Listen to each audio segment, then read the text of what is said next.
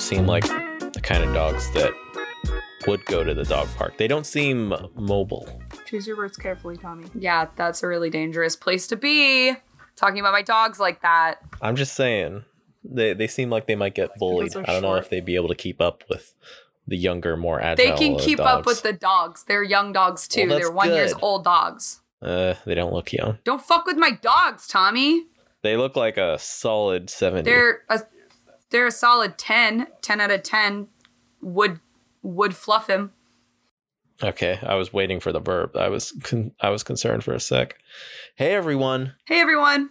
welcome to this episode of the current podcast that I'm on. I am Tommy, and this is Melanie and Linnaea, who are both in the same house this week. Wee you, COVID alarm going off. No. Uh, No, not even. defend yourselves. Uh it's just All right, us. Your Honor. Linnaea, yeah. Linnaea doesn't see anyone, and I've already had it, so I can't get it or give it. And we tested positive multiple times before we rented out this private island. So, And there's only like 60 of our closest friends here. yeah. no masks, only vibes. only vibes on a mask in sight. Just a nice private island and a hologram. Perfect birthday. Yeah. They got divorced this week. That's fun. I wonder if any of us will talk about that, but I'm not. Uh, let's see what Melanie is talking about this week. Yes, hello. My name is Melanie Strickland. Oh shit. Can you bleep out my Uh, last not name? again. I gotta bleep it again. Damn right. it. Um, so I'm gonna be talking about um Ella Emhoff this week. Um, New York Fashion Week is happening next week, so starting on Monday. So when this comes out, New York Fashion Week will be in, in going on. Okay. Uh, we recently got a new president, and that new president has a vice president, and that vice president has a stepdaughter whose name is Ella Emhoff. And Ella Emhoff, she's currently a student at Parsons School for Design, which you may know from um, Nope. Project Runway. And Oh. she uh, recently got a gig modeling for um, Proenza Schouler, who does basically this like this brutalist like workwear as ready to wear kind of sad. I Tommy, I sent you the pictures of her. Um, yeah. Did did she get that gig before or after her mom became the vice president? So that would be after. I mean, it was Ooh, well wee you, when wee she you. was the when she was the vice presidential nominee or whatever. Yeah, I oh the nominee. to be fair, Well, I mean like Tom, look at her. She's she's really she's a really beautiful woman. Um I mean, yeah, she, And, she has uh, a She has a very look. androgynous look. And like her Yeah. um her eyebrows and her hair kind of help that out. But she also has like a very like classic kind of like almost like baby Yeah, she does. She has a baby face Baby to her. face. So, um, she will be modeling um for uh for New York Fashion Week this year for the spring summer um edition of New York Fashion Week. She recently came out with a fashion. She released some fashion. She released five fashion, five whole pieces of Wow. fashion, and uh, they included pants, a bag, and a dress. And she does knitwear, which is why this is sort of interesting. She does knitted items. Yeah, Lynn's pulling up um, one of her crocheted pieces. That's basically a quilted crocheted jacket um, with a oversized zipper. She's very attached to this like 90s style. Uh, I grandma yeah, that grandma kind of streetwear thing that's happening right now. Um, I don't necessarily like her stuff. She makes these pants that are basically just like tight knitted pants. Um, the cool thing she does do with those though is she she auctions them off to uh, to people, and it helps support for the girls and uh, another and the Ochre Project as well. Um, I'm looking at all the pictures Linnaea has of her. She really represents this kind of like new, vibrant sort of designer that we don't get to see very often, and and that's that's really why she's special. Is that there's this kind of uh, there's like there's been recently a departure from like really sophisticated looks in fashion. Um, if you look at like even if you look at uh, New York Fashion Week, there's a couple of designers who are getting into skatewear, but even that stuff is kind of traditional and they're playing with really uh, sophisticated looks. It reminds me of like what I see models wearing on their Instagram, like very like what models wear on their day off. It's like she's wearing that kind or she's designing that kind of stuff and then I think that like what's unique about it is you don't I don't see a lot of models doing design. Yeah, So I think that maybe that's why she has that specific angle. She's like, "Oh, this is what This we is what all we- actually wear." yeah, yeah, yeah, yeah, yeah. So basically, she's she's designing for actual models. Like we don't wear art every day. Exactly. clothes. And um, yeah, she uses a lot of really bright colors. She uses a lot of just like silly, poppy kind of designs. And that's the thing about her. Um, I did message my fashion cousin about her. I will say that like gay social media is very, Gay social media really likes her. very. They like her a lot. Um, and uh, I asked, uh, you know, I said I'm suspicious because she's Kamala's kid. So like, is she just famous because of she's because she's Kamala's kid? Mhm. And um, he said no, it's because she seems cool. And Okay. um, and she did dress very cute at the inauguration. she did dress very. She wore muy muy muy. I don't know how to say that name. Mew mew. Moo, mooey mooey. oh, I muy, thought you were doing like a Jar Jar Binks impression there. Muy Muy, muy. muy fashion. This is mooey mooey. Yeah. Mew. We're looking up the pronunciation. It's, It's Mew Mew. Mew. Okay. Mew Mew. She wore a Miu Miu coat Ah. or a Miu Miu dress and then this like pretty embroidered or like a beaded jacket and big glasses. and big glasses and it was very like no, very androgynous. And it that's This it. is a very visual subject for the audio podcast that we're doing, but if anyone wants to see this, just go to Ella Emhoff on Instagram. I think it was like it was just interesting me to talk about somebody who is like recently getting really big and she doesn't really have anything to Mhm. offer necessarily yet. Like Ouch. she released a fashion line that was five individual pieces. They sold out within 30 minutes. wow. And um and she's just and I don't I don't know. I I feel like an old curmudgeon, but I feel like she's just some rich girl who's going to Parsons and everyone's Mm. giving her credit and she doesn't deserve it. Um Wow. And the that- stuff that- does look very like homemade. yeah, that's that's Like, yeah. I yeah. I mean, I, obviously, I don't have a sense of fashion. I wear jeans and t-shirts, and sometimes the t-shirts have stripes and buttons on them. But yeah, nothing like really grabs me as being like, what? What? This That's is interesting crazy. and new, yeah. It's it's just like colors. That's it. You know that really is fashion. Sometimes it's colors and sometimes it's Sometimes it's stripes. and sometimes there's buttons. I think Tommy has got it. He's onto something. Sometimes it's colors and being born the stepdaughter of uh, the vice president. Yeah. I think she's benefiting a lot from that. I mean, and also she is stunning. Um, and she is cool. She's very an art kind of I person. mean, yeah, keep doing her thing. Yeah. And there's not a lot of famous 21 year olds right now. I feel like. So we're so we were due for some more famous twenty one year olds. Yeah. Hell yeah! I mean, better this than making fucking TikToks. I'll say it. damn, damn. Although, shout out to uh, Claudia Conway, the who is another uh, Oh, heir yeah. to Yeah. royalty who makes TikToks TikToks. But uh, I'm She's glad she chose to do so because uh, she's in a bad situation. God, that is sad.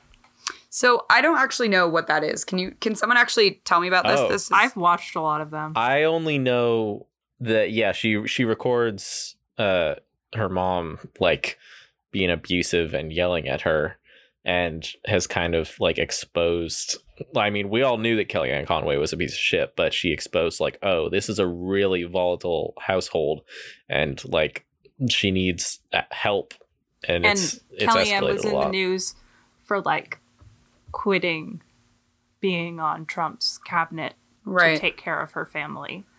So there were a few TikToks Okay. of Kellyanne being like really sweet and like being like, you know, kind of like model mom. And then right after that, really mad at being recorded because she realized that this was a huge platform. Yeah, that her her Um, daughter has kind of cultivated. And then her daughter Yeah. just started, yeah, recording more and more kind of like volatile, verbally But abusive. all the more power to situation. the daughter because yeah, she posted a this compilation of like tons of clips over the Uh-huh. course of who knows how long Mhm. of just like her mom screaming at her and being abusive and like throwing shit at her and it's uh yeah not to go on that tangent but That's really sad.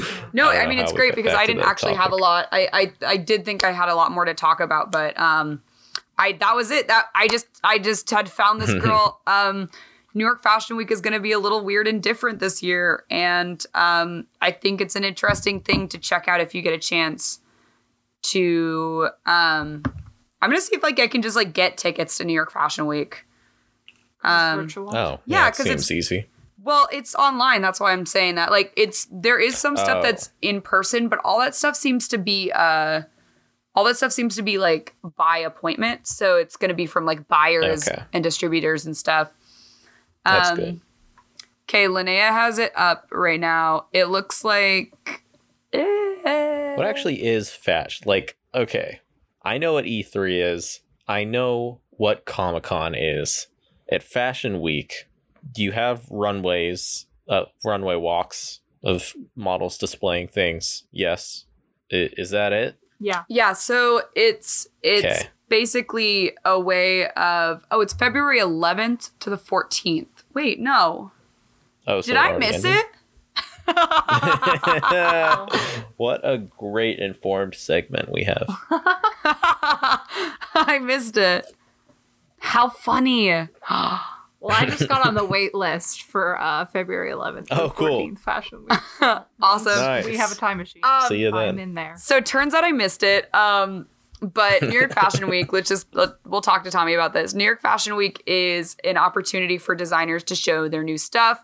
They have student um, stuff as well, so like really small designers can get a chance to do a runway for New York Okay. Fashion Week, and it's just basically an opportunity to have your stuff seen. Um, it's mostly garbage. I mean, it's mostly just like it's mostly just distributors looking at the same shit. It's a place to be seen. Um, it's it's a it's a dog and pony show. Is that what they're called? Dog and So similar to E3 and Comic Con in that it's Yeah. mostly garbage and you'll be able to buy it sometime, maybe. But yeah. it's art. but it's art. Yeah. So think of it. Think of it. Yeah, So the unquote. so the good side of it is that it is art. Um, and uh, there is a lot of parties. Um, so those are awesome for like networking. and A lot of people use it for that. Mm. Um, my And boss fashion weeks all around. There's like All Tokyo around the world. Fashion Week. There's Vancouver Fashion Week, which is also huge. They have a huge student section. Um, they also do a children's fashion show, and it, it's a great way to like see as a person who you know isn't in the fashion industry, like what is hip and like what are the trends right now. So it's like a good way to get into that, I guess. But like, it's mostly just a way for like rich people to be seen and for people who already make lots of money selling their clothes to show that they're still doing that. Dope. There's also there's a Also, it's something for Vogue to do the next month. yeah there was a NPR Sam Sanders show put out a different podcast uh, about how fashion's changed during the quarantine. Mm. Tom, if you want to also Google this. So it looks like a lot of looser fitting clothing. Lynn, if that even even is that if that does that feel close to what he was talking about? Um, I am seeing some like high fashion stuff, but like for the most part, it's bright colored prints of yeah. like a wide wider leg pants, a lot of trousers, a lot of trousers. This all sounds exactly like what was on her Instagram. Yeah, that's a good point. Maybe she just like knows fashion. It's like really possible that I don't know anything about fashion too.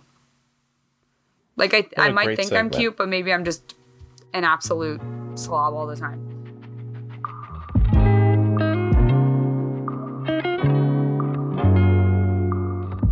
All right, gang. Uh, this next segment this is the kind of segment that honestly I think this podcast was made for. It it intersects uh, a couple of things together. Um, This is a headline from the New York Post. Sia's first film is unwatchable and offensive. You pointed at Linnaea. Is that I was gonna do. She was gonna do this topic and then she didn't do this topic, so it's perfect. Oh, cool. Perfect. awesome. All right. Uh so Music is a film that came out this year. It is Sia's directorial debut. I don't know shit about Sia, but boy did I learn some shit this week. Uh so back in 2015, she decided to make a movie. She had never done one before, but her quote about uh deciding to not only write produce, do the soundtrack, and uh, direct this movie. Uh, she said, I was still a little bit insecure, but then when I started directing the video for Chandelier, and most videos Featuring there, Dance Mom's Maddie Ziegler. that's correct. She realized that Shia I was actually a pretty oh good. Oh my god, and Shia director. LaBeouf. And Shia LaBeouf. No, I know. I, I, we're getting to it. Trust me. This is So- a spider web of everything that we've ever talked about in this podcast. Tom. Yeah. It is- this is the series finale. So basically, she decided, hey, I've directed music videos that have gotten uh, upward of 5 billion views on YouTube. I'm going to direct a movie. That translates, right? Well, Stay in your lane, So- Sia. Stay in your fucking lane. so there's a lot of lanes she she should should have stayed in. But originally, one of the first things that um, she talked about with this movie is that she didn't want to cast someone else other than Maddie Ziegler. Like, pretty much all we knew was that hey, she's making a movie, and Maddie Ziegler, uh, not an actress, but of Dance Moms and uh, her music videos fame, was going It's to be in this movie. Weird doppelganger child. Yeah, I, I yeah, her little like eleven or twelve year old doppelganger who 13. she is yeah, she's older now. making these weird, strange. Well, at the time, yeah, I I'm I'm deeply uncomfortable with their relationship, regardless of whether. or not I think Maddie Ziegler is an adult now. No, I think she's 15. uh, she's most. eighteen now. Yeah, Oh. we we go through the chronology here, but so when she was talking about casting Maddie Ziegler as the main lead for this movie, and by the way, if you didn't know what this movie is about, uh, gonna give you the log line here. It is a story of a autistic girl Mhm. Nonverbal. who a nonverbal. a autistic. non-verbally autistic girl who listens to music by Sia and it's the relationship between her and her older sister who's trying to take care of her and then also their uh, African neighbor from Ghana who lives next to them played by Leslie Odom Jr. who comes into their lives. Now uh you would think, hey, story about an autistic character. There are a lot of controversies lately about casting people who aren't a certain thing to play Yep. someone that is a certain thing. Maybe you could try to find an autistic actor to play that part. But Sia chose not to and had this to say about it. I realized it wasn't ableism. I mean, it is ableism, I guess, as well. But it's actually nepotism. she said that. I didn't know she said that. She she gives a ton of amazing quotes. Uh, Sia. She said it's actually nepotism because I can't do a project without Ziegler. Uh, I don't want to. I wouldn't make art if it didn't include her, Mm. Her which muse. is it's disgusting. strange. yeah. Yeah.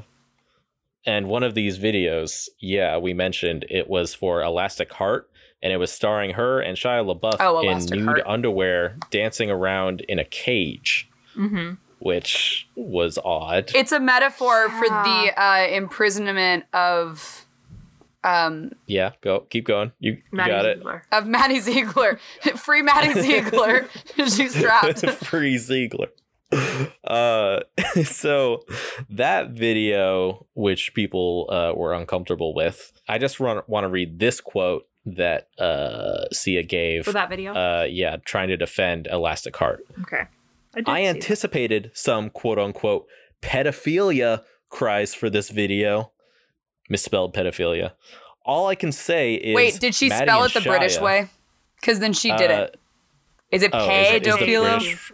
P A. No, no, not that way. It's pedo and then P H E L I A. What a it's supposed dumb to be an I. bitch. So she said, All I can say is Maddie and Shia are two of the only actors I felt could play these two warring Sia self states. I don't know what that means.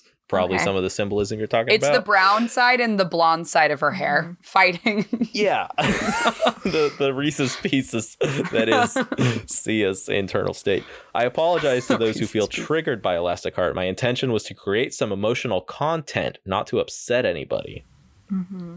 Now, I read this quote because I think it's really indicative of what her thought process Right. was into making this movie. She wanted to create some emotional content and could not see doing it without using her favorite people Mm-hmm. instead of like actually trying to put research or work into using someone else who might be better Yeah, it suited seems to it. very self-serving, yeah. which Very. is not when you should be bringing in marginalized communities when you're being self-serving. Yeah. I'm going to use the Dance Moms girl because she has 13 million Twitter followers. Uh just saying.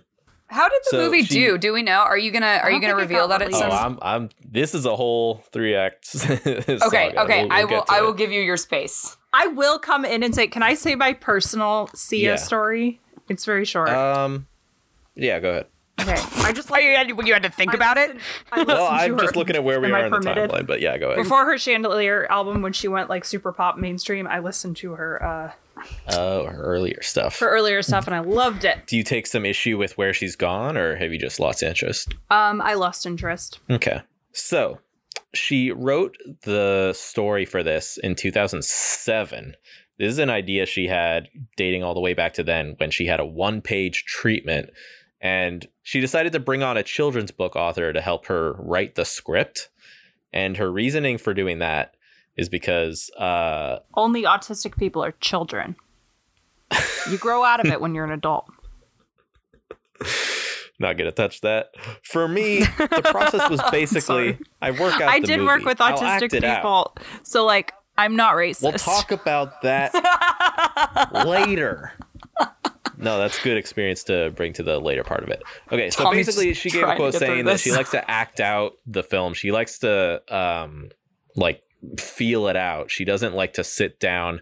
She literally said, "It's really the formatting. I can't be bothered to learn final draft.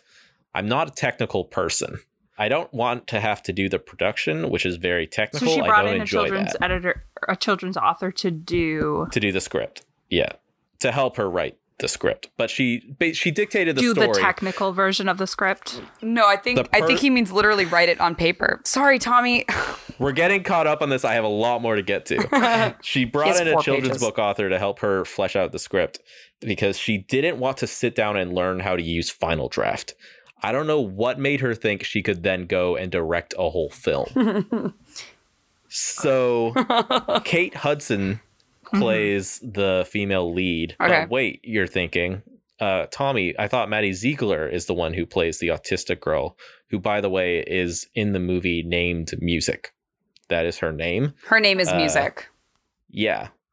Not, she couldn't have a normal name. She is very human, but we had to name her like an object. Yeah, so- yeah, yeah, yeah. Kate Hudson Lit. plays her older sister, uh, who is named Kazoo, Cool. but that is abbreviated to Zoo. cool. And she was originally going to be played by either Shia LaBeouf or Jonah Hill. cool. And She was. Then, so the character uh, would have yeah. been a boy, I guess. Then. yeah, this really does feel like Sia's like, I'm gonna pick my favorite people that I like to watch, and then I'm gonna cast them yes. in a little movie. Well, funny you say that. Then Sia saw an Instagram post of Kate Hudson singing, and she decided to change the gender of the role and cast her in it. wow, how Tim Anderson. Out. And then uh, she also saw Leslie Odom Do you Jr. mean Tim Albertson? in Yeah. Hamilton. Do you mean Tim Albertson? I'm drunk. Uh, she saw him in Hamilton and then tweeted at him and cast him in the movie as well. So she We're just flying by the seat of our pants. Is my point. She just picks an impulse and goes This is with like fantasy fantasy football casting. This is absolutely fantasy football casting. That is a very good thing to say. So, Sia. How do I segue what into what this next what point? about Sia, Tommy? What about she Sia? likened What it about to her? Rain Man the musical, Oh, and she said that. she that's a quote from her because she likes that movie. She likes uh, Gilbert Grape. She likes Forrest Gump. She misses movies like that, Okay. but she also hates musicals and thinks they're tacky. That's another thing she's on the record as saying. She said she made it a musical after people told her she was being stupid for not because she's like a music person. Okay. So, once again, I'm just setting up here the frame of mind of the person conceptualizing and running this whole ship. She likes disabled fantasy that is made by able people. yes, correct. She loves an underdog story, is what it feels like. Yeah, she she said she really wanted to make people feel something. However, uh, nefariously, she accomplished that. But you Yeah. have to use someone with a disability or use, sorry. Right, Use yeah. as a as a plot device, sorry, not Yeah. use the actual person. So the uh, Maddie Ziegler, she was 14 years old when they filmed it, Okay. and she So decided to research uh yeah by watching uh what's eating gilbert grape which starred leo dicaprio as a a, a person and then she also watched uh legitimately autistic people on youtube as part of her research sure. she said i'd get in my head at times i'm going to try and replicate those mannerisms and those ticks uh which okay and Did she at any point meet f- an autistic person in real life? Did she at any point she speak? didn't mention it no Not that she mentioned. Cool. so and then in a few days into the production um there actually was a point where she was feeling self-conscious about the whole thing sia tells a story about how ziegler was in tears being afraid that her performance would be uh insensitive that the whole thing would Yeah. uh, Yes. be a controversy The rightfully the answer so. is yes. good instinct Yeah. uh but sia reassured her i won't let that happen no. And that's Yeah. where people say that they should have gotten a actually autistic a person think with for- autism to be a consultant or at least hiring, you know, using the money to actually make sure Well, yeah. is not so there yeah obviously there's a ton more they could have done but the amount that they did do she reassured Maddie and I guess the crew and everyone by getting approval from a few different sources actually while they were making the movie uh, the Child Mind Institute the National Council on Severe Autism Autism Yeah. Speaks yeah. which not the after some No, research they're a bad one. is iffy. Yeah, not a great one. Kind of treats autism like a disease that needs to be cured. Yeah, that's like their whole thing. That's like their whole mission statement is to fix autism. yeah. And then they actually got approval from Steven Spielberg, Cool. who saw Maddie Ziegler's performance and then cast her in West Side Story. Maddie Ziegler is in uh, West Side Story? Yeah, I think she's a supporting character. Right. Yeah. So, but who is she playing? Who, who where's the white girl I don't character in that in that in that famously brown Uh, play? Look forward to it. I don't. I It'll, she'll be Yeah, there. And I think that like people are saying that there is a difference between like just like the people on the boards of those organizations. Like a, a lot of them might be very well meaning, but a lot of them might just be like not differently abled. Like just like a bunch of people who are like, I love autistic people. Um, I really want to work in this sector, but I'm still just like a non-disabled person. And having them like, Yeah. okay, the movie is not the same. She's as reaching out to caretakers and carers. Those are not basically. autistic Not- people. Yeah.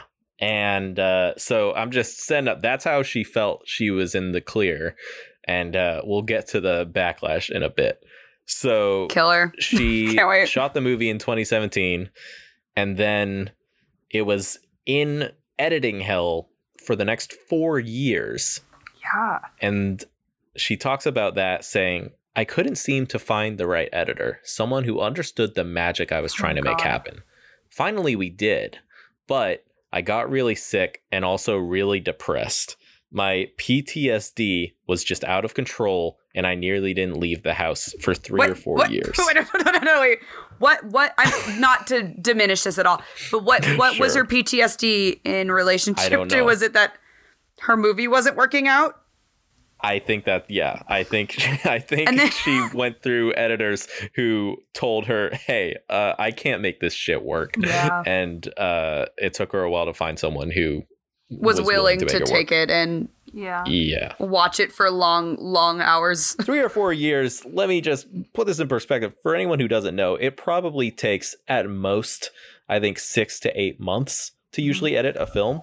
Okay. So uh that's quite a while. Uh so November 20th, 2020. This is a headline from Vulture. Sounds like hell. Yeah. This is from November. Yeah, this is after the trailer had come out. That's the most recent November that's happened. Yes, correct. Sia criticized for not casting actors with autism, Yes. comma, attacks critics on Twitter. Who does? Sia did. Oh. Sia came Yeah. back. Who else? Uh so Sia replied to around 40 tweets, it says, uh who, who were criticizing the film and its casting. Cause I guess like before it had been announced that it was gonna be a movie about autism starring Maddie Ziegler, probably. But when you see the trailer, uh I'm tempted to play it for you, but no, I because I, I have something else to play for you later. I think we'll just do that Okay. uh when you see the trailer you see that Maddie Ziegler doesn't really play this character she she she plays it like very as someone with a severe like somebody made uh in their review the comparison that this is kind of like the minstrel show of Oh, Jesus. performances Okay. it's just Fuck. the worst of Well, the I mean, stereotypes and the physical ticks that you can imagine. That's a good analogy because it is Yeah. like definitely like put on for abled people. yeah. And it's and it's also it's like if you were to play, you know, uh, using the crudest example, if you're going to play like a black character who loves watermelon and eats fried chicken all the time. It's like, okay, listen. Edit that No, out. hold on. Try hold on. I'm else. making a point. I'm making a point. I'm not at all saying that's. A, I'm saying Okay. that's terrible. Don't do that. Yes. And you can't use the argument. Well, there are people like that though. So what? What you're saying You is in the minstrel doing. shows they played like their the thing that they were playing was they were playing the happy slave and at the time you Yeah. couldn't you could say well there are people that are very happy to be in yeah, that situation. Is that like is that the analogy you were going for, Tommy? yeah, yeah, yeah. yeah. Uh, thank you. it's like the idea that you're perpetuating is uh, very harmful. All right, so people were responding to the tweets, uh, and in response, Sia was attacking people, but also defending herself, saying that she actually did try to cast a nonverbal autistic person in the role, Okay. but they found it unpleasant and stressful. So they decided to change it to Maddie they Ziegler. as in the The person? The, The- actor? the the the person, yeah, the person found it uh unpleasant and stressful. So Sia decided to not do that. So Sia fired them. hmm Yeah. That's what it's called. Okay. And, and didn't try to use anyone else. And did not make any accommodations. I think for that's just a lie. I don't think that even happened. cool. Yeah. most likely. I, I don't think that happened in the first place. But I, Okay. I have a hard time Um, also believing that as well, Tommy. She also gave this. Okay, so this is one. This is the most egregious example of someone tweeting to her and her then responding. So somebody said several autistic actors, myself included, responded to these tweets. We all said we could have acted in it on short notice. These Yeah. excuses are just that excuses. Pretty accurate, if if I say so. Sia responded, fucking bullshit. You have no God. fucking you have no fucking idea because you weren't there and haven't seen the movie. Maybe you're just a bad actor. Did she hold auditions? Thoughts? Did she hold Wait. auditions? She said that after people. I'm gonna guess no. She she told this autistic actor who's basically saying, "Hey, me and a bunch of other people would have gladly done this. Yeah, but you didn't Yeah. reach Uh, out or you didn't. Fuck like- you. You don't know. Yeah. And I would have picked you anyway because you suck. Yeah. There are a ton of autistic actors, turns out. Um, Yeah. neurodivergent folks are remarkably skilled at masking, which is basically making it seem like you're a normal, making it seem like you're a neurotypical. Um, Mhm. I would argue that that's a prerequisite to acting. Um, there are tons and tons and tons of autistic people out there who act every day, just existing in the world. I can't imagine it would be too hard to translate that to a film. Anything, even if it's like, okay, I want to, I, I want to portray this character who is specifically nonverbal and very uh, severe. It's still better to choose someone on the spectrum as opposed to not. Oh yeah. Anywhere on the spectrum, yeah. yeah. Yeah. Sia also wrote, "Grr, fuckity fuck. Why don't you Mm. watch my film before you judge it? Fury, Fury. Oh, Fury. Fury. Fury. Fury. Correct. Fury. Like angry, Lynn. Okay. All caps. F U R Y. Fury. What else, Tommy? Give us the rest All of the story. Now This is delicious. Yum yum yum yum yum. we're gonna talk about the movie, I think it's yeah. It makes me. and I'm really mad. Tommy, are you sending us a clip?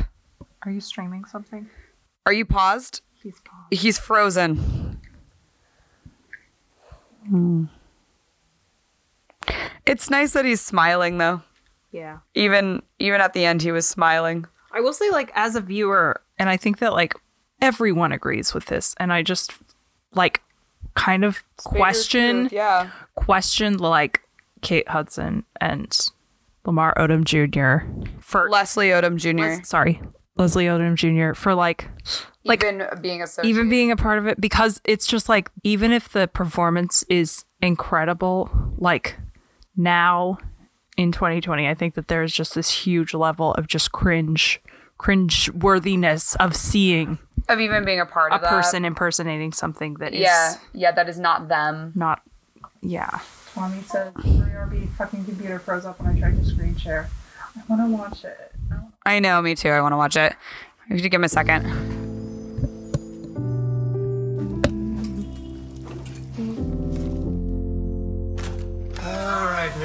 Yeah, I feel really bad for My Maddie neighbor's Ziegler. passed out on the floor. I can't feel her If she was like super aware. Girl, have any family members we can contact? family members. I can hardly take care of myself. Come on, this is your responsibility. Grow up. Hey, music? I'm your sister. All she's got now is you. Oh no. Hi there. I don't know what I'm doing. I don't. Music. It's your friend Ebo. I live next door. Can you move in? She can understand everything you are saying to her. And if you are happy, Press this one. I am sad. Very funny, troublemaker. she sees the world in a completely different way from us. We're about to have a pool party. I am happy. Whoa, what?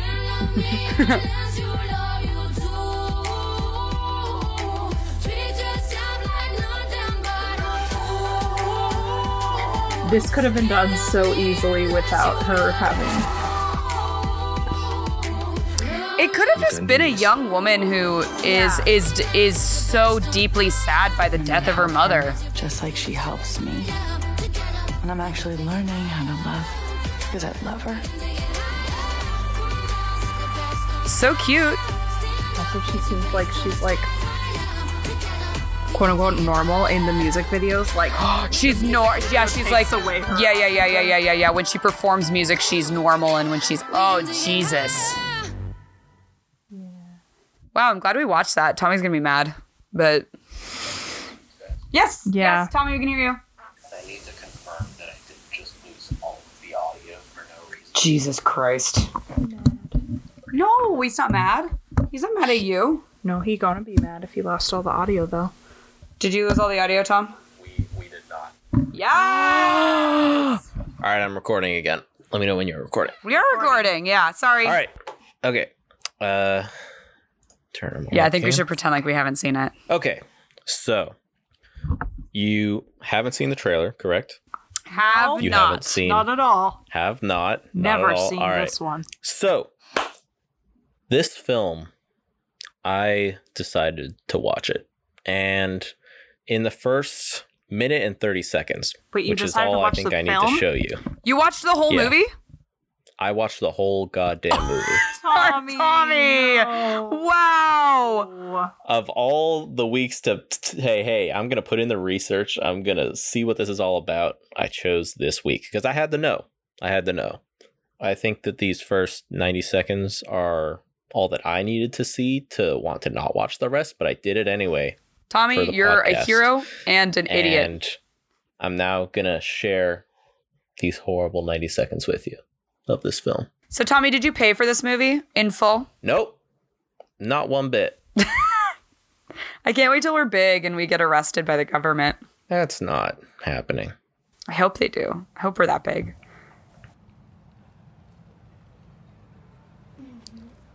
Are you able to hear some faint Yeah. noise? Yes. Good. It's ominous.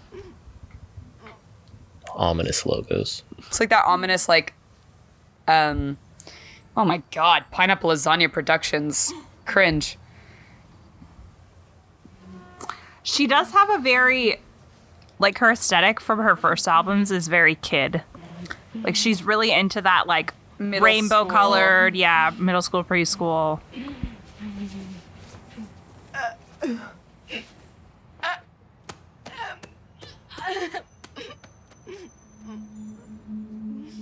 All right.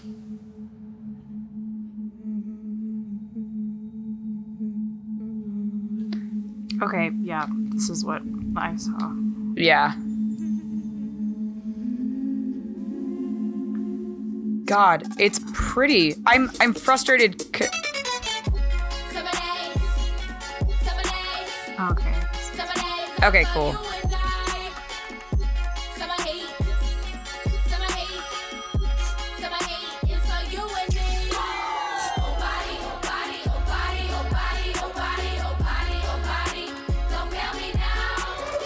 So that's about when I checked out. Okay. Uh, that's all. I think it does. What'd Okay, so I've seen um some like posts of people in the disabled community talking about how modern dance co-ops disabled bodies and the way disabled bodies work. Dude, and that's an interesting make it thing to explore. artistic and be Yeah. um very so that was definitely what I saw with Maddie Ziegler's dancing was very much like so when I the clip that we watched I thought that she basically became totally like non-differently abled when she was in the music video world like that's what i assumed that that's the convention that they were using that it was Right. like in the real hmm. world she has autism she has all of these you know differ diff, different her body works different. part of hers. Her her brain and works then once yeah. she goes into music video world then she becomes a a normal quote-unquote girl, person, a yeah. normal girl, and that's you know um, extremely probably problematic. But now I see that in that she's Yeah. kind of still having those um, those ticks and those um, body movements. She's still Yeah. stemming, which is what when, she's doing. But that's the thing Or is stimming. when she starts, yeah, when she starts dancing, it just looks like a fucking modern dance video. wow. Yeah, no, it definitely is like some of the choreography eh, throughout it. It kind of does like borrow from the ticks and the stimming and stuff, but it like sanitizes it because they have like Cool. Got you. they kind of have total control over their bodies, but they'll still do choreography that looks really yeah.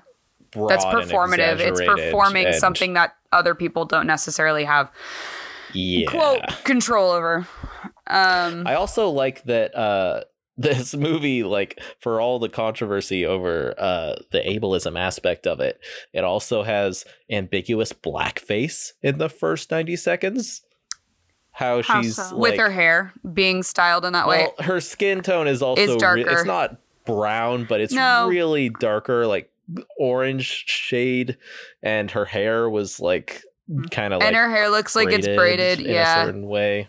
It was yeah. I'm gonna interesting 100% agree with you on that because it's also a feeling I had. Um, and whether it was intentional or not, this is just a bad fucking look. I, I, I'm, Yeah. I'm worried about criticizing it too much. Um, as somebody who doesn't have autism. Um, We had a we had a discussion during the break that Tommy maybe Yeah, when my computer crashed. this could be done with any like the story that she wants to be telling is uh you know uh someone's having a problem the sister comes in the sister has all the problems herself and now by helping the other person they save Sounds each like other. you watched the trailer. yeah. It is just no we, we didn't watch the trailer. We we didn't watch the trailer, Oh, well- Tommy. Well, that's a good guess then, because yeah, didn't watch the trailer. Um, we watched the trailer. Also, Kate Hudson was in this movie. It- so here's the deal: is that if um it, if if music is not autistic, uh, why couldn't it just be that simple? Why couldn't it be that she was suffering greatly from like the tragedy of her mother's death? That's enough. That's fuck. That's fucking enough yeah. for this to be a story uh, that Sia could tell in a way that's impactful and makes people feel things. So since uh, you've watched the trailer, it seems like you've pretty much gotten most of the story. Yeah, her mom dies. Well, sorry. And then the sister. No, it's fine. I'm just trying to establish to the audience that my computer crashed. They watched the trailer, and then I showed them the clip. Yes. That is what happened. Now we're up to speed. So the story is that yeah, uh, music. Yeah. the quote unquote the lead uh, girl with autism, but uh, she's not really the lead. Kind of the sister is more the lead. yeah, so they're using her once the story. mom dies, yeah. it centers more on Kate Hudson, who is now forced to take care of her sister. And she's kind of like, uh, Kate is kind of like a recovering alcoholic herself. She also sells drugs for Ben Schwartz, who plays a drug dealer with cornrows. I do like Ben Uh, Schwartz, No, not in that role and not that way. Yeah. Damn, no everyone is Um, getting canceled. the music numbers uh which there are they happen like every 5 or 10 minutes and they're not always inside uh the girl's brain they're inside the other characters' brains too Okay, so everyone is going through the same drug trip, same Yeah. gas leak happening everywhere. by the way leslie odom jr so he plays uh, as i mentioned the neighbor who is from ghana Ghana. and his introduction into the movie is that uh, music is having a, a meltdown uh, or an episode or A sensory um, meltdown, you could say. yes, Yeah. uh, and he uh, comes into the apartment. It seems like either he's uh, done this with music before, or he just knows it from his past because it is established that in awkward uh, exposition dialogue, which there's a bunch of, that he had a brother back in uh, Ghana where his brother was the same. And he employs this method of restraining her that he says he learned from taking care of his brother, in which he basically uh, gets on their back, and it's called prone restraint, and it's one of the main sources of contention people have with the movie Mhm. because it is uh, dangerous and can be lethal in Yes. some cases. Uh, Yes. Very not good. But he says, and this is the exchange I'm going to crush you now and make you feel safe, he says. And then Kate Hudson says, You're not hurting her? And then he says, No, I am crushing her with my love. As if that's just something he knows how to do. legitimately upsetting and I would, yeah. Yeah. I, I would, I would, I would. That's within like the first 20 minutes. I'm just saying. that is that's horrible all right. i just like don't Uh, even think so- this is funny anymore i'm sorry yeah. No, I like I it's mean- really upsetting listen, this No is one thinks it's funny. No, I know, I know. I just don't. I, I just want to not find any more. I'm I'm just like setting it up that I'm not going to find any more light if we're going to continue talking. it's I How much more do you have, it- Tom? uh, we're like getting towards the the last third. Perfect. So, oh yeah. So I was I got sidetracked. Getting back to the music numbers, this is really the worst kind of musical because you can take them out and it doesn't change anything. Right. There's not in musicals. You want to either reveal something about a character or a place, or you want a change uh, to occur in the song. Uh, reveal something about a character uh, would mean that you learn something new that you didn't know before. And that never happens in this movie because you don't learn the the songs, the lyrics, like I I don't know, they're pop songs. They aren't designed for the movie. I mean, they're really like broadly, I guess. Like there's a song where uh it's spurred by the two uh Kate and Leslie um playing with music in a kiddie pool. Yeah, Uh, you're saying that Sia doesn't know how to write a musical. Yeah. I mean, the song it's it's called One Plus One, and there's all this choreography with like girls holding hoses, and there's like some kids in like fat balloon suits, and it doesn't. It's about them all being together, I guess you could Uh-huh. say, but it doesn't like it doesn't tell us anything that we didn't yeah, already yeah, know. Yeah. It's like the most surface level. Oh, cool! They're together and having fun. Mm-hmm. Yippee! So recently, um, Melanie Martinez released K through 12. Super recent album, 2019. It what?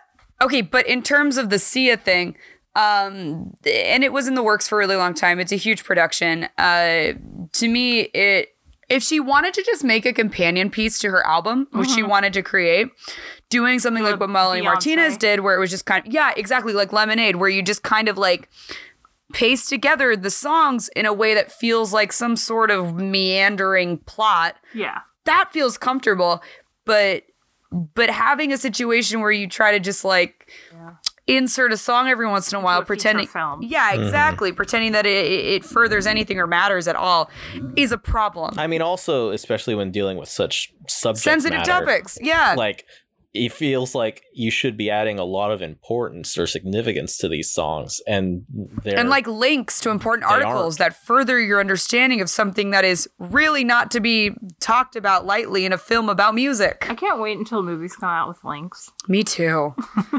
it's it's almost there we're almost there linked movies so. Uh, just to hit on the last few points of the movie, um, Miu Miu a was so long ago.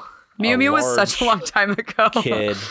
There is a large uh, kid her age uh, who lives across the street called Felix. Okay. He doesn't say anything, but he is seen. So she takes Okay. these walks every day, like listening to headphones Yeah. Uh-huh. uh, on her own, and he is seen Listening to like music. following her in the background. no. And then there's a part where he like is shining a little flashlight through her window to like amuse her. Like there's a little oh. light crawling around on the wall next to her while she's in bed and she's like laughing and then that segues into a musical number. I shrug. I don't know.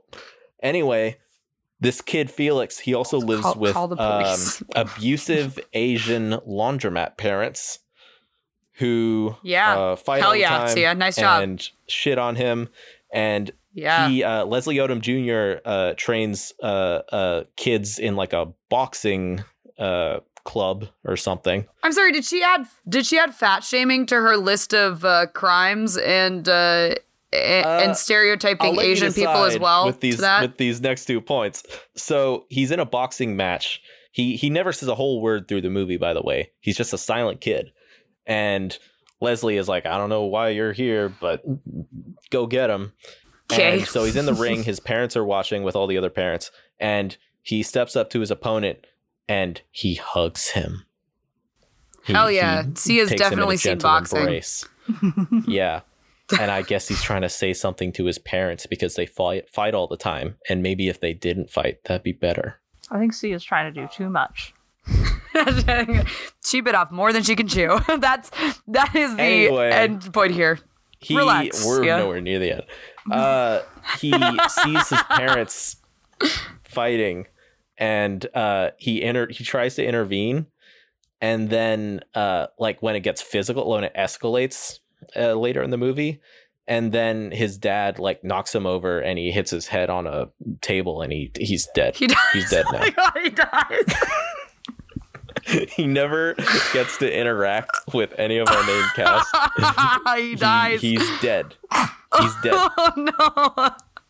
And there's a mu- there's you bet there's a musical number about that. He dies. Does he go to heaven? Is it a does he go to Uh, he- is I think in the so, but who knows? Who sings in it? Who so that's actually that's a question I really have Oh, is who's uh, it's it's usually Sia. Okay. I think that make like okay. once or twice it's Kate Hudson, and then one time it's Leslie Odom Jr. Good. Gotta use that voice. Great voice. Gr- amazing he's voice. from- Actually, he was Hamilton. in um Gotta use him. he was in Uh, commercial for Allstate. Pro- Not Allstate, sorry. Okay, I'm He was in a almost done talking commercial about for the plot of the something. movie. He was in a, I saw him in Uh, a commercial. he was in a TV show ta- called I talked Lion about- Guard. He played a Cool, uh, great. Don't care. Uh, Tig Notaro appears in this on? movie uh, as a kids show host. Shouts out to her. Uh, that's the thing. There's this weird balance of like comedy sometimes in this movie, but then also the hardest, fucking most depressing drama. And speaking of that, there's a scene in which Sia appears herself yes in a cameo. What does she do, Tommy? Uh, what does she do? she appears as a pop star that uh, Kate Hudson's character is delivering drugs to, What? and she's like in her fancy like studio in New York, like getting her hair done, and then Kate Hudson is there to deliver drugs because she's an uh, up upper class client, I guess, and they have a conversation in which Sia says she is doing a thing called Pop Stars Without Borders What? in which she says she plans to take these drugs and fly them in her plane over Haiti and drop airdrop the drugs to to Haitians because they need the drugs for like they're like medical grade drugs. Wait, what? Wait, what? Wait, what? what kind of drugs? Medical grade drugs. I like Percocet and uh Ox- Oxycontin, I don't know. Nobody need. Doesn't matter. All right. She apparently thinks so, and I don't know if we're meant to laugh at this or think it's cool. or It's be the air. upset by it because that's upsetting. Yeah, right. I mean, that's my reaction to like all of the movie. Oh, also Leslie Odom Jr.'s character has AIDS. Because he's from Africa. Yep. Cool. Anyway, the movie ends with uh Kate Hudson uh taking music to an institution because her life has fallen apart and she can't take care of her anymore. Uh but then she decides not to and then she her and music go and crash the wedding which uh What wedding? um What, uh, what wedding? Leslie Odom Jr. is attending the wedding of his brother who Oh. cheated with his girlfriend or his wife and is now marrying her. Okay. But he's like, but he's like, you know what? I forgive you because sometimes we just have to love, and that's what we have God, to do. God, Sia is so tone deaf. I can't believe it. I can't believe it. So they crash the gone-in wedding, uh, Yeah. and then make amends on stage in front of everyone. And then Nobody wanted that. they decide to sing a song for everyone, which they practiced uh, in their apartment earlier in the movie. That's cute. And uh, the big thing is that um, music like sings, quote unquote, like she kind of gets the words out to to sing the song. And and that's the the climax of the movie. Oh, also, uh, the kid who died, he ordered a service dog before he died, and then it shows it's delivered to them in the apartment, and that's the like happy. That's the tag. The uh, service dog arriving at the end of the movie is literally what happens in The Curious Incident of the Dog in the Nighttime, a play famously Wow. not about autism, but about behavioral issues. Um, so Okay. I'm not saying she ripped it from that very, very, very famous stage play, but um, I'm not saying she did it. Um, and it doesn't seem like she doesn't do anything. Turns out. yeah. No, I'm I'm with that.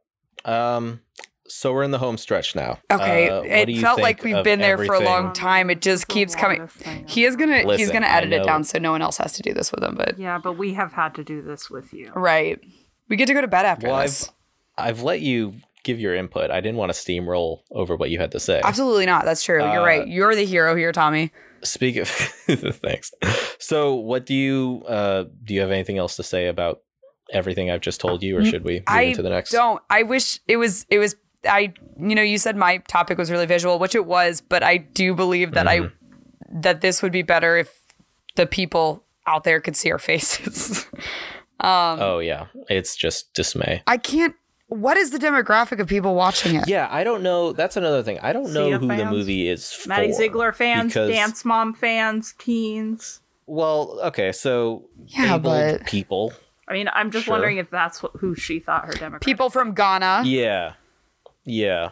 boxers. But the other thing is like, it, it's definitely not for uh, autistic people because no. there's a lot of uh, flashing strobe lights and bright colors that people say uh, Cool. So it's upsetting. also inaccessible. Yeah, it's also super inaccessible. Uh, and I wouldn't even recommend uh, neurotypical people watch this movie because it's not like it's not. Tommy, you're know, saying it- I wouldn't recommend, moments- but I'm I'm gonna ask you to just formally ask no one to watch this movie. Yeah, please, no one watch it. Uh, I already spoiled all the parts for you, and I thought maybe it'd be like a funny cringe movie, but if you've seen the clips and read the synopsis, you've got all of the the humor there is. Like, it's really, yeah. I- It's really just upsetting. Yeah. why did so, yeah well it's it's like it's also boring i mean as a film just looking at it strictly as a film it's not very entertaining or engaging and if i didn't if i wasn't seeing it through for this i would have turned it off like i said within the first few minutes Yeah. definitely within the first half hour yeah. um so this movie is nominated for best motion picture musical or comedy For what, Tommy? For, for who's saying that? for the golden globes the golden ass globes Fuck Mary Kill. uh, and Kate Hudson is nominated for Best Actress in that category as well. cool. Uh, that's I hope she turns it down. What she just recently Yeah, that'd came be out. Awesome. Tom, she she recently said something about the We're movie. listening. I yes, I I have a section about their responses. You have a uh, section? Tom, you have a section? No, no, no. Listen, by section I mean like three bullet points. Okay, perfect. That's fine. So Move on. getting into the wrap up Mhm. of the fallout after this movie came out this month. Jane, I'm just going to read a quote here. Jane Harris, speaking for the charity National Autistic Society, Okay. said that they were concerned by the suggestion that an autistic person wouldn't be able to cope in the role of the autistic lead character. Just talking about the casting again. Okay, it's a fucking job, and autistic people are expected to go to work every day. Yeah. Sorry. No, no, no. Yeah, that's it. She also added that they would be disappointed by the nominations. And there's a change.org position calling for the nominations to be rescinded that has over 100,000 signatures by the time of this recording. So I think a lot of people agree with that. And then there were three other organizations that made a joint press release declaring the use of restraints dangerous and also saying that the movie team failed to address recommendations to protect autistic people, mm-hmm. which means Yeah. that maybe they received recommendations even like before or while they were filming from other sources that they just That they ignored because Yeah. because they wanted to have the part where he says that he's crushing her with his love. Well, Sia is a very Tommy. Sia is a very physical woman. You know. She likes to feel things out. Yeah, she's Um, very impulsive. She's yeah, an artist. and uh, Tommy, as a filmmaker, Yeah. I'm upset that you didn't catch the theme of hugging in her piece. Wow, That not only was hugging the cure to autism, thank God we can finally cure autism, but also the cure to parental abuse. Tommy, did you not catch that? that's that true. what the world needs is not more protection for uh for um you know, uh, for demographics that are Marginalized people. Marginalized, yeah, for marginalized peoples, but it, it just needs more Needs more love. hugs. Tom, just needs more Cool. love. So Sia said that she recut the movie to remove the alleged scenes showing restraint being used, but sure. it's and it's like p- they're pivotal scenes. There's even a scene where like he trains uh Kate Hudson to do it in public in a park because he doesn't want to be quote the black man jumping on a screaming white girl in the park. Oh, it doesn't matter. The police will do that for her. Yeah. Would also restrain that young woman. It's an extremely Yeah. dangerous thing to portray. Uh so I don't know how she took those out, but she said she did. They weren't out in the cut that I Yeah. pirated. Uh anyway, the movie grossed 16 no, $600,000 on a budget of 16 million and it has a 10% on Rotten Tomatoes, Wow. The people have which I think spoken. are both both very justified. I'm so Yeah. surprised that the Golden Globes gave it. Even touched it. That know, is right? such a bad look. I mean, I mean, the It's award horrible. shows in general are constantly under fire for being everything that they are. Um, Yeah. but like to so then support something so egregious as this film. It's really weird that like a few Who okayed that? critics did not get the memo that Yeah. everyone's not down with this and they're like, "Oh, it's a great movie." Is we liked it though, but we, we liked this one. Positive reviews. Yeah, it's crazy. So the cast, which you mentioned, Yeah. um, Kate Hudson, notably. uh, Kate Shut up. Hudson, yeah, she's she was interviewed on Kimmel and she said it's opened up a dialogue and that they're listening. She was pretty non-committal. That's fucking it, not enough, Just yeah. like neutral, yeah. Uh, Maddie Ziegler, she didn't post anything on her Instagram about it. Right. And in fact, notably, she posted uh, about a different movie that she's in coming to South by Southwest next month instead of this one. She has a terrible publicist. Mm, I I think it's a good move to not talk about it if you're asking me. But in the quotes that I could find, she was also pretty neutral, just like, "Oh, she's an artist, good for her." But well, it's also important to hear people's voices. And Leslie Odom Jr. gave a similar line, but then he also said that Sia is a real visionary. I think in the tradition of David Bowie. He's canceled. He's canceled. Oh wow. We're just dropping people like flies. He's fucking this- canceled. this That's film. too bad. It's Ben Schwartz has he talked? Because I did, I did like Uh, him. No, but he is he's only in a couple scenes. I'd be surprised if he does talk. I think if I were him, I'd just want to Pretend that it didn't happen and nothing just else. Just take Yeah. that paycheck because it's a pandemic and Yeah. he needs it. But does he? But I love Ben Schwartz, and he has so many royalties coming in It's from other places. Yeah. This last quote from Leslie Odom Jr. sums up what he thinks is Sia's strength and what I think is probably Sure. her uh, fatal flaw is that she's really one of those artists that her channel is not blocked from the divine. Yeah. And so what she sees and hears in her head, she doesn't judge those things that come to her and she just makes them. Oh my God, Leslie Odom Jr. is a fucking moron. I hate him. Sorry, Leslie. yeah, you, you got it bad. wrong. Sometimes it's good to self-judge your ideas. Um, he was in an episode of Lion Guard in which he played a gorilla who smashes things, and then he learns to use his smashing power, his like big strength, Yeah. To be kind. So he crushes people with his love. and Ben he's Schwartz also has cornrows in the movie. yeah, he did mention that, but I don't think I don't think Yeah. it can really have an impact unless you see it. It's And- he also wears a kimono in a scene. Killer. Um, I'm not even gonna sing the the Leslie Odom Jr. song, but um, yeah, he sings really nice in that. so in conclusion, Yeah, Tom, what's up?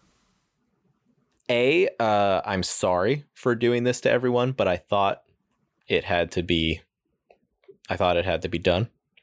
It didn't This have to be done, but you for- really it was an interesting story, and I learned a lot. Is nominated for a Golden Globe. Yeah, that is that Best is- motion picture. yeah.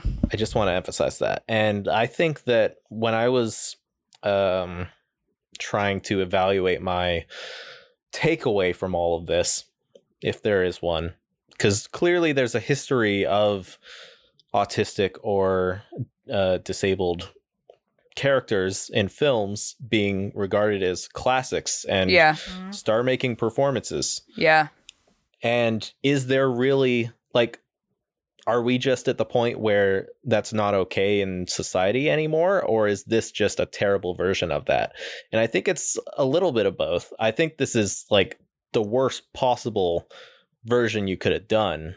It's like Um, it's like the grand finale of um, everything that's wrong in Hollywood. and I think that- like Like this had to be done no, much like oh okay you might want to cut this out but much like hitler it had to be got done for us to know that this is horrible and never should be done again Linnaea's hard on for Hitler in the last few episodes is everyone can see it. You're tenting, my love. Um, I- must I be done but like because this has been done Yeah, we're never gonna yeah. fucking do this again in history I yeah. I hate it, and I wish it was never done. I would like you know to. what, Linnaea, you're right. Nazis have a question. never came back. They were done once and done forever. that's that's the that's the That's optimism the I like to spirit. hear. Um, what is the? Do you have a? Do you, uh, what is the theme of eggs and ketchup in the? Is it that she only eats Uh, one food and it's eggs and egg- yeah. ketchup? Yep, you, you Okay. nailed it. Cool. That's what this movie is. You you can call it from a mile away. That's a trope that's used for folks with autism a lot. Um, oh, and it's not amazing. eating is a super sensory thing and Ah. so uh, food is a really easy thing for people to control and so often uh, food is a great outlet for controlling that some sort of sensory intake for yourself um, wow i wish they just wouldn't have fucking made this movie. I'm so upset. I'm I i am so upset. One hundred percent I'm, agree. I'm angry on a level that I, I feel like i'm gonna cry. I'm so mad. I don't feel that mad often. I there's a positive note for me. who's the costumer though? They should be given an award. Maybe maybe you'll disagree with this but i think uh so i was thinking about all this history of this and like is there a way how how do you do this? How do you make a film about autism? um, yeah. And here is the example that came to mind that i think is something that you can at least look to as you a, as a white male maybe not perfect n- neurotypical individual. Continue. I'm just throwing this out there. You're no you're right you're right to throw it out there. Just i want to put a bunch of qualifiers on you first. Hundred percent. Uh, this is a film that I was shown in college Yeah. for a film class called My Left Foot, 1989. yeah It was a film starring Daniel Day Lewis. yes He plays a character who had cerebral palsy, and that character goes on to become a successful author and artist. And the story is based on a memoir that was written by the person himself, uh, I get you. Christy Brown. And that's it is actually a true legit. story. And I think that you know somebody propping up the real story of someone who went through that uh, instead Yeah. of trying to concoct something that's gonna meet or check off these boxes. And the other thing is, I that story is about agency, yes and the this movie music it treats her like an obstacle. yes She doesn't like really make choices or play any role in the story. And I I think that I don't know. Yeah, I can agree. No, no, Tommy, I do that, agree with you. I think that it- the yeah. the strength of my left foot is that it comes from a real story that really happened to a person. You can look at an individual and yes, in all situations where you're dealing with somebody who is different or othered by society, you always use that othered person. You always use that othered identity. Um, that's something we continue to learn every single day and we continue to ignore. Um, and uh, and the next best thing, honestly, is taking a story that actually happened um, and and doing your best to replicate that person's story. If you don't have if you don't have the experience to just exist as somebody who has CP or or somebody who's autistic or somebody who is uh, I don't know in any in any situation. CP and autism are not similar or the same or close to close in any way, but um, they are the two examples that Tommy has, and so we're talking in those in that perspective. Um, I, I'm just talking about disabilities in general. That's that's the only Yeah. comparison I draw. Um, so when you're when you're dealing with somebody who's other, the next best thing is just use a story that already exists for a real person, and then you can look at that person and you can mirror them, mirror their experiences versus trying to mirror the experience of an entire population of individuals who have completely different lives from each other. Yeah. Yeah, and that is that is the strength of something like My Left Foot or um the fucking Ansel Adams movie that uh Claire Danes was in. No, they they acknowledge in interviews Ziegler and Sia that she had like they acknowledge that the spectrum is wide and there are many varieties of people on it and this is the one that they chose to portray and I think the bottom line is that why the story that they chose to do so with uh did not justify doing it. Yeah. It was such an inappropriate display of um anything. It was bad. she deleted her Twitter. So That's that's a start. That's a start. Uh anyway, Yeah, you're gonna have a blast editing that, Tommy. Yeah, Tommy There's a lot I'm also gonna edit out has of been the fucking longest thing ever, and you have told us to cut it off at around. Th- you've told me to stop talking at around thirty minutes before. Yeah, never cut us off I- again. That was super fucking long and miserable the whole time. that, was, that was horrible. in Um, conclusion, that was a very long segment and may have been a little out of our depth and it was miserable. No, I just I think that you're very you're very correct in saying like we're all over our heads in this, and Yeah. I just feel Yeah. like it's it's hard it's hard to get it right, and I just and like we'll all try and get it right, but it's just it's a hard thing to do a deep dive into because there's so much. 100%. 100%. I'm going to quote the Independent. Let's toss a huge wig over this thing and pretend it never happened. Lene, what's your topic? That's all.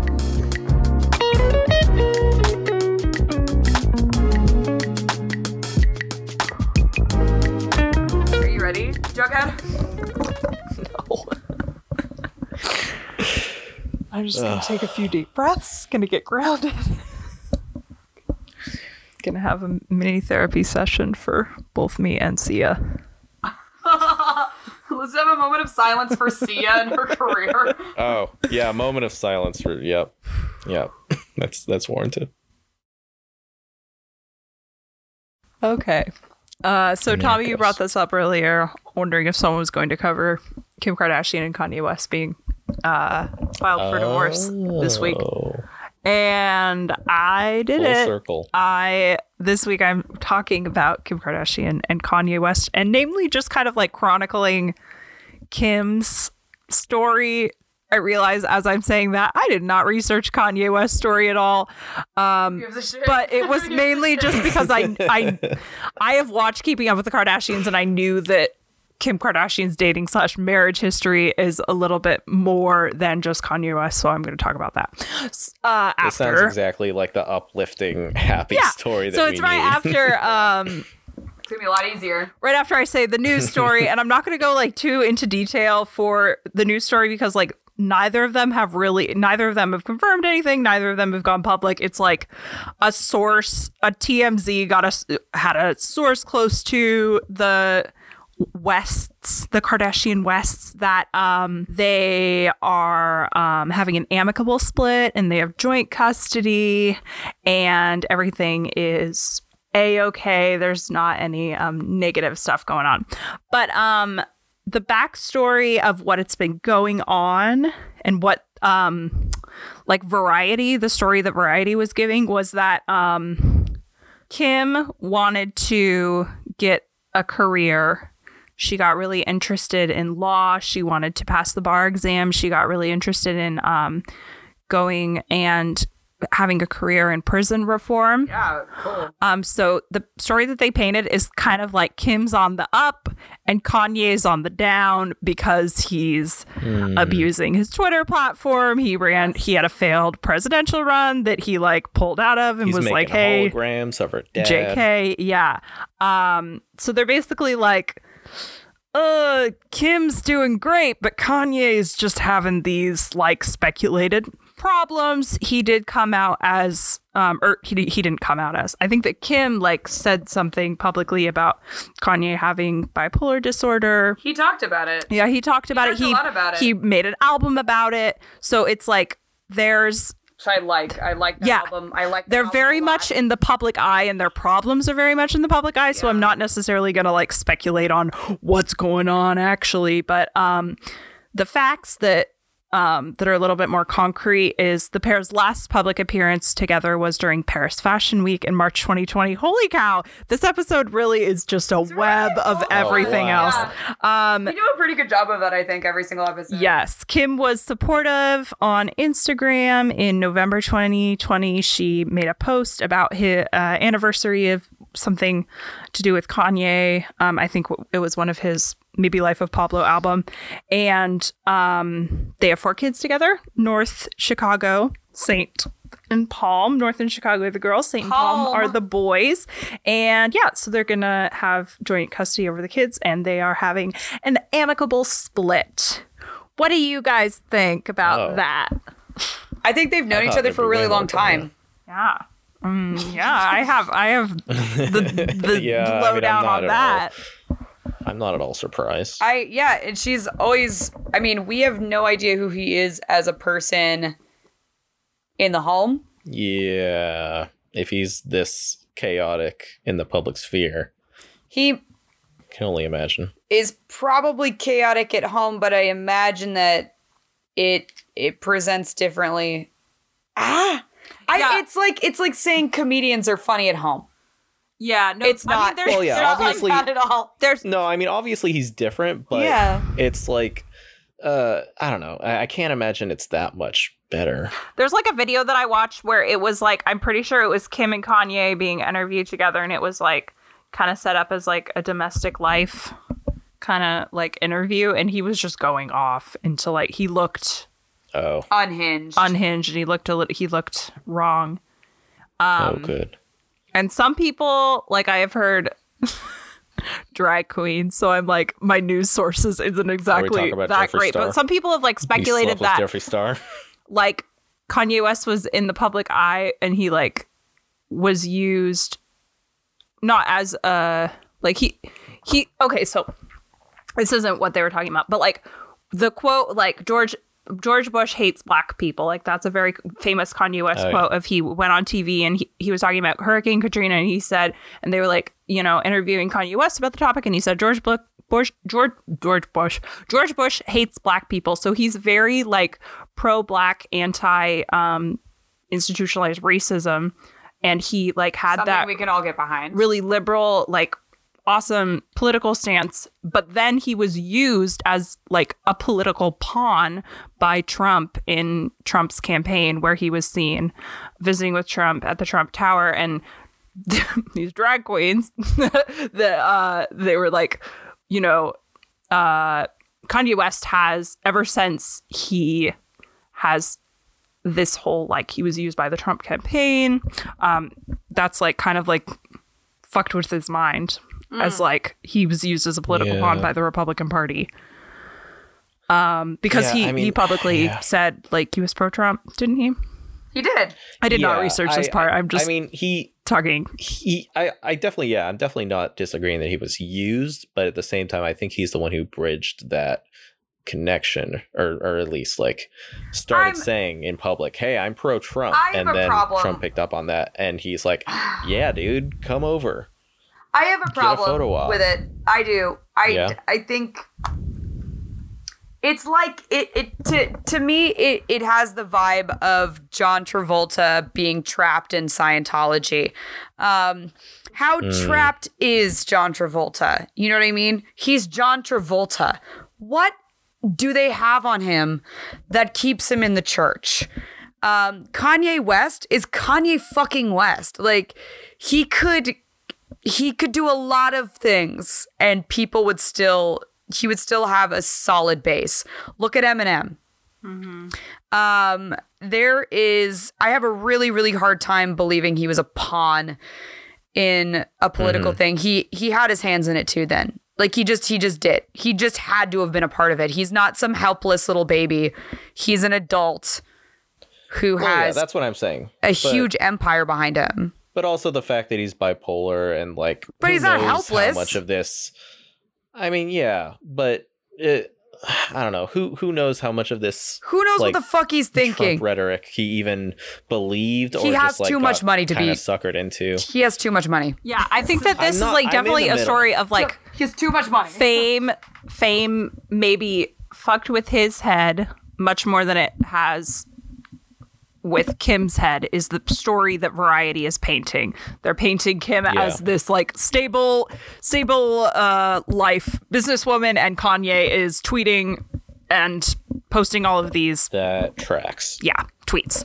So, um, as a Kim stan, uh, I I really like Kim Kardashian West, and I uh, I'm gonna track her um her marriage because this is not the first time that she has been married. Um, I'm gonna track her like uh like dating and marriage stuff, and just be like uh just talk to you guys about if you knew it or not. probably didn't As a fun side note, the only time Linnaea uses Kim Kardashian's full name, she still abbreviates it to Kim Kardashian, uh, which I think is very cute. Oh, in my notes. Yeah. Okay. Um. So Kim married producer Damon Thomas. You guys heard of him? Ah, yes, I have heard of Damon Thomas. Yes. Okay. So Kim married producer Damon Thomas when she was 19 in 2000, and they divorced in 2003, which is um about four years, which is about which is the same amount of time as um Kanye. So uh there were court documents released later where um in the divorce papers, it was stated that Damon Thomas was abusive, both verbally and physically, to Kim. And right after that came out, he refuted it and said that um, basically she is a, to paraphrase the sentiments that he was giving, a um, celebrity hungry whore liar. Um, he digger etc yeah, he gave some really choice words saying like this wasn't true and basically just like dragging her through the mud. Jesus. Okay. Um so after or while that was happening, Kim and Kanye met for the first time. And they met in 2002 at a recording session with Brandy and at Who the famously time played Cinderella. Yes. And at the time, she, Kim Kardashian, was Brandy's stylist. And um, Damon is uh, Brandy's brother. So that there's like a weird little. A, a little tri- a circle of Of just famous people. of just famous people who are related Yeah. and then Yippee. related pass by the money uh, around in a circle getting married. Um, okay, so after Kanye, or after, sorry, after Damon Thomas, uh, Kim, more famous uh, for uh, dating Ray J, which was who she made her sex tape with. famously from the TV show For the Love of Ray J. Yes, and um, Ray J i think he's and famously Kim's from that sex tape i've sex never tape. heard of that show Famous for the TV show For the Love of Ray was J. um uh apparently released without her consent um but Ooh. it did uh kind of put her on the map people career. started talking Yeah. about it really did. kim yeah. kardashian because of her big That's sex messy. tape And I mean, like there is a there is a narrative that I do not approve of or like very much that people think that she was in on the sex tape thing, and because she benefited from it at all, it was her fault that it was released. Um, which yeah. fucking sucks. Because yeah I, I was I was gonna say if anything, I mean I don't know enough to speculate, but clearly it became a more popular thing to intentionally do after it happened to her. So I think a lot of that can also just be hindsight, people thinking that it was her idea to start that phenomena, because but they're I- comparing it I'm- to people who you're to saying copycats. okay Be- because she got famous off it, people would release their own, be like, "Hey, I'm gonna be the next." Mm-hmm. But I don't know. I mean, it, uh, Paris Hilton, it also happened to her, right? yeah, it did. And Pamela Anderson. So yeah and I i, think uh kim was paris's stylist also um wow. What is a stylist? I, am I stupid? What A is that? stylist is just someone who picks out clothes for Hair for and makeup. the celebrity. It's not hair and makeup. Okay, so they Yeah. help pick out what yeah, their they look they pick out what they wear. Okay. Um, Gotcha. And that's what Kim like. She had a boutique with her sisters. Like that is like when people are like Kim Kardashian is famous for nothing. Like before she was um stylist to the stars and also her family um in 2007 which is right after she dated nick lachey and nick cannon and then she dated reggie bush all of this um wasn't on the show um, but in 2007, Keeping Up with the Kardashians started, and they are not famous for nothing. She was a stylist to the stars. She did have the sex tape, which they do talk openly about um, on the show. And they also, um, so their dad, Robert Kardashian, I think, was the defense lawyer on the OJ Simpson trial. So um, Correct. the uh, he passed away. Became the a mom- hologram.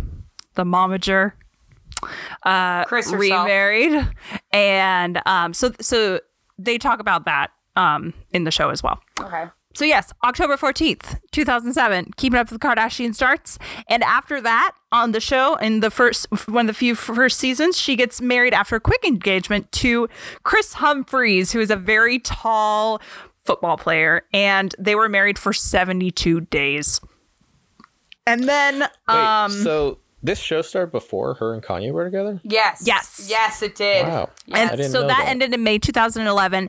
And then in April 2012, she went public with Kanye West. So there is a period of time in the show where she is single and then she meets Kanye. And then you kind of see Kanye becoming a part of the family more. Um, in, du- in December 2012, she had um, her first child, um, their child together. And then in June 2000, in June 2013, they uh, the child was born, and then in October 2013 he proposed, and they got married in May 2014. Oh my god, I totally I remember when they got married too. Why is this so special to me? Why am I having like I'm having like a heartwarming feeling of like I guess it's cuz it's when I was like into like media, so I was late high school, early college.